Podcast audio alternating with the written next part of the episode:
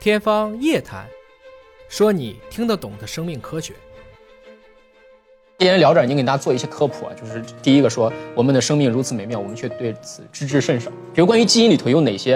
呃，就是大家常传的最多的谬论。啊，你比如说第一个问题啊，咱们说一个最大的谬论，嗯就是这个孩子笨到底 像谁？这不是，这是一个那我肯定像对方我 经哎对，就是这个甩锅它其实是个人性问题。嗯你比如说，我经常听到很多夫妇找我说，哎，你看我家孩子就聪明啊，我说聪明好啊，随我，哎，所以我我小时候就聪明，嗯，呃，他很懒，哎，随他爸，嗯他爸懒，然后结果第二个家庭说他笨，跟他妈似的，嗯，其实后来一查基因，他俩是各一半混的，因为我们每个人两套基因组，一半来自于爹，一半来自于妈，没有谁他到底是对还是错，归根结底就一句话，是你自己馋，自己懒，自己笨， 它是个人性的问题，这对所以大家以后再不要问这个问题了，只要是亲生的，他一定是你们两个人共同作用的结果所。以它更多其实像一种习惯问题，而不是一种呃生命的问题。第二个呢，我们就说一下寿命，你比如说人生七十古来稀，这还对吗？现在不对了，肯定不对了。中国人今天的预期寿命七十八点二岁，对，七十八点二岁就意味着，比如说他是中位数，那有一半人在九十了，嗯，可能有一半人是在七十左右，对，大概是这一个范围。所以我们的确看到了人类还是在演化的。嗯宇辉，哎，这个有点打击你，但是还要说 一下，啊、嗯，但说无妨，九零后山东男子平均身高现在是多少？一米八了吧？得有已经均值在一米八了。哎呀，所以我我以后还是少去山东啊吧。我作为一个山东籍的，也是很丢人的，肯定是拖后腿的。我们既高了，我们其实也寿命更长了。我们整体的健康状况，比如说比五十年前还是好太多了。所以大家应该有更好的方式去享受这个生活。这时候我必须替自己扳回一局。哎，我就想探讨一下，是不是高了就一定好？我们在过去的数据 来看，伟人基本上出现在一米六到一米七这个阶段你你看你看你看， 很重要，成功率更高啊。对对，浓缩的都。都是精华。所以， 我们找到他的多态性的拿破仑嘛我呃其实我能够从我们很多的留言上看到这一点，全国的很多女性都想当你的丈母娘。哎呀，这就证明，哎，对我特别看到男性一米六八还是个大家比较喜欢的这样的一个，就这个范围，啊，然后女生一米七八，最萌身高差，呃，也不是不行。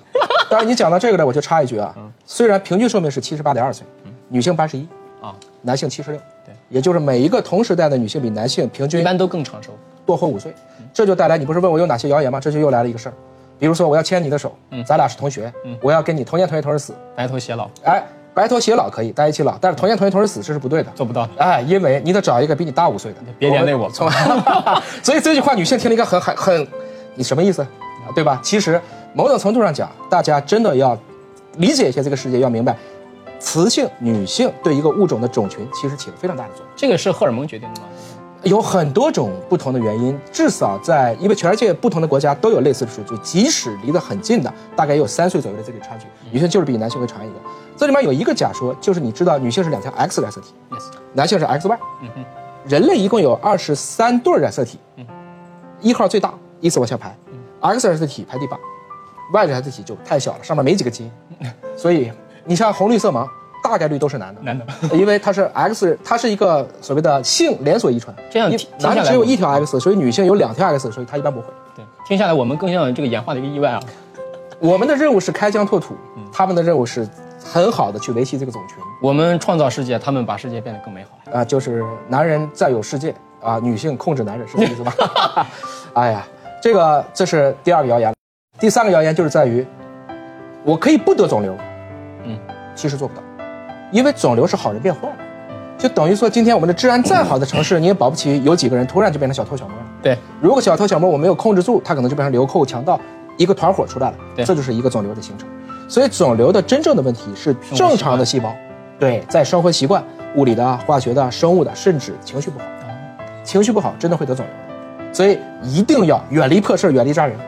哎呀，那这句话太重要了。太重要了。我觉得一定要大家学会在这个纷纷扰扰的世界里看见这个事不，比如今天跟董老师一聊天，太高兴了，宇慧咱随便聊。如果有个人他一直在消耗你的能量，第一是把他拉黑，嗯，千万不要被人 PUA 啊啊，远离破事，远离渣人，要不能得肿瘤。咱们这么想。真的是，真的是。所以肿瘤其实所有人都会得肿瘤，但是肿瘤呢没有突然发生，嗯，都是突然发现。嗯嗯你像比如说，我们就讲一个肿瘤，结直肠癌。结直肠癌从最开始一个息肉，到最后变成不可收拾的肿瘤，十几年时间。这十几年，你哪怕就做一次检测，或者是做一次结直肠镜，你就不至于让它不可收拾。嗯所以肿瘤只要发现的早，原位处理掉，这事就解决了。基因上有证据，影像学上也可以跟上。嗯这个就是我们人类最终是告别不了肿瘤的，但是我们可以告别中晚期的肿瘤。哎，这个观点非常重要。所以，所有的像罕见病、遗传病，前不久蔡磊老师不也在吗？嗯，你就像类似这样的罕见病，其实宇辉有一个常识，这个就再再讲一个点，罕见病人是什么人生的？正常的。对，这是非常关键的，很少有人意识到这一点。因为如果你是一个罕见病人，你可能很难有后代，所以罕见病人都是打引号的，看似正常的人生的。我们两个人都有基因缺陷，我有七个，啊，重要的是我的另一半儿他不能跟我正好碰上，哦，这是个概率嘛？假定我们人类有两万两千个基因，嗯，您跟您夫人两边的基因不要碰在一起去，这就是孟德尔，他刚好能碰上，这个概率就大了去了。对，所以最重要的是，应该是在婚前、孕前做一次这样的检查，产前做一次检查。本来我们现在生孩子越生越少，嗯，一定要去尽可能的生一个。少生优生。他这个起跑线应该是还在液体的时候，就在痉挛的时候，大家应该做好这样的一个准备。嗯我想这个就是防大于治，对肿瘤、对罕见病都是这样子。